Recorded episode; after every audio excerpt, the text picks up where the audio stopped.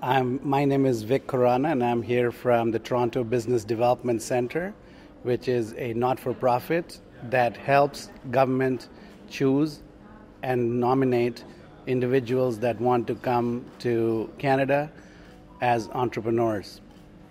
These entrepreneurs can be people that have an innovation or a cool business idea.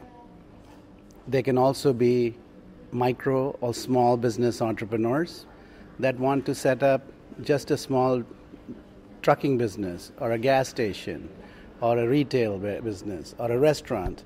And we also help these entrepreneurs come to Canada.